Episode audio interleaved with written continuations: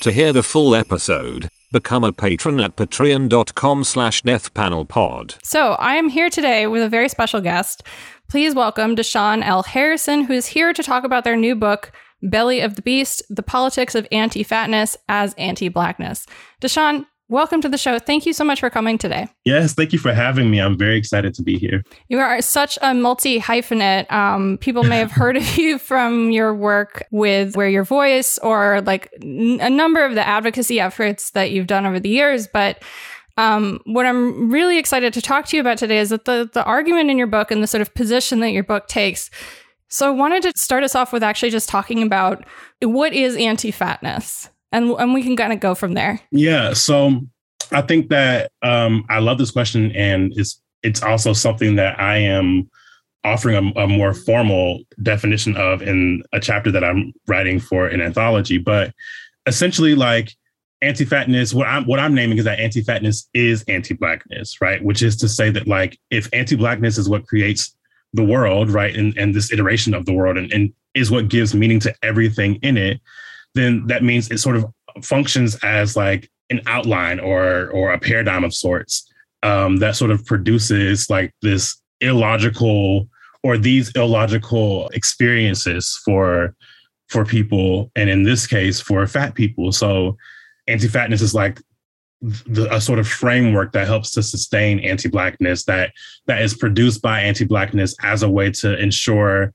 its sustainability and it's you know it's what determines who lives and who dies right? And and right. um, and who is criminalized who's penalized who's objectified.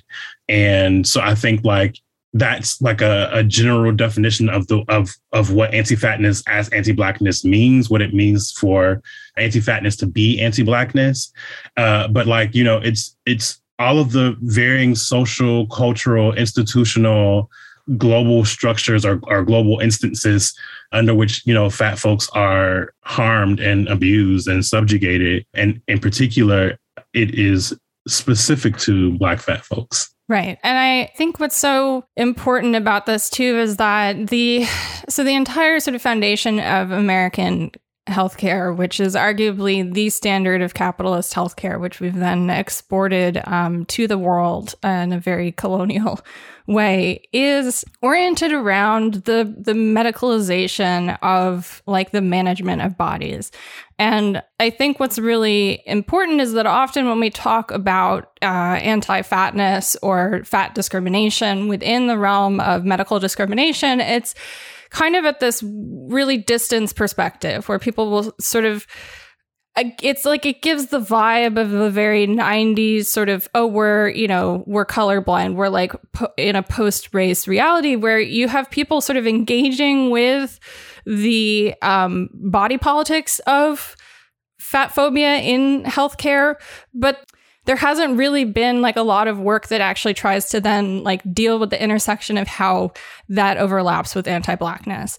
Can we talk a little bit about how this dynamic, which is incredibly violent um, and and pernicious, and once you start to notice it, it shows up everywhere, right? But let's talk through some scenarios of how this works out in in health access and healthcare. Yeah, so I think that part of what my book is is arguing is specific to fat black trans folks, right? So, for instance, fat trans folks in general, and fat black trans folks more specifically, are paying two to three times more for gender affirming surgeries than than their thin counterparts, right? Like mm-hmm. that, that's something that I think a lot of folks are are not super aware of. But for for for the folks who are able to to you know afford to pay for um, these surgeries, oftentimes through crowdfunding for a lot of Black folks, they're forced to pay like a higher amount than those who are thin. And I think that's a really a really big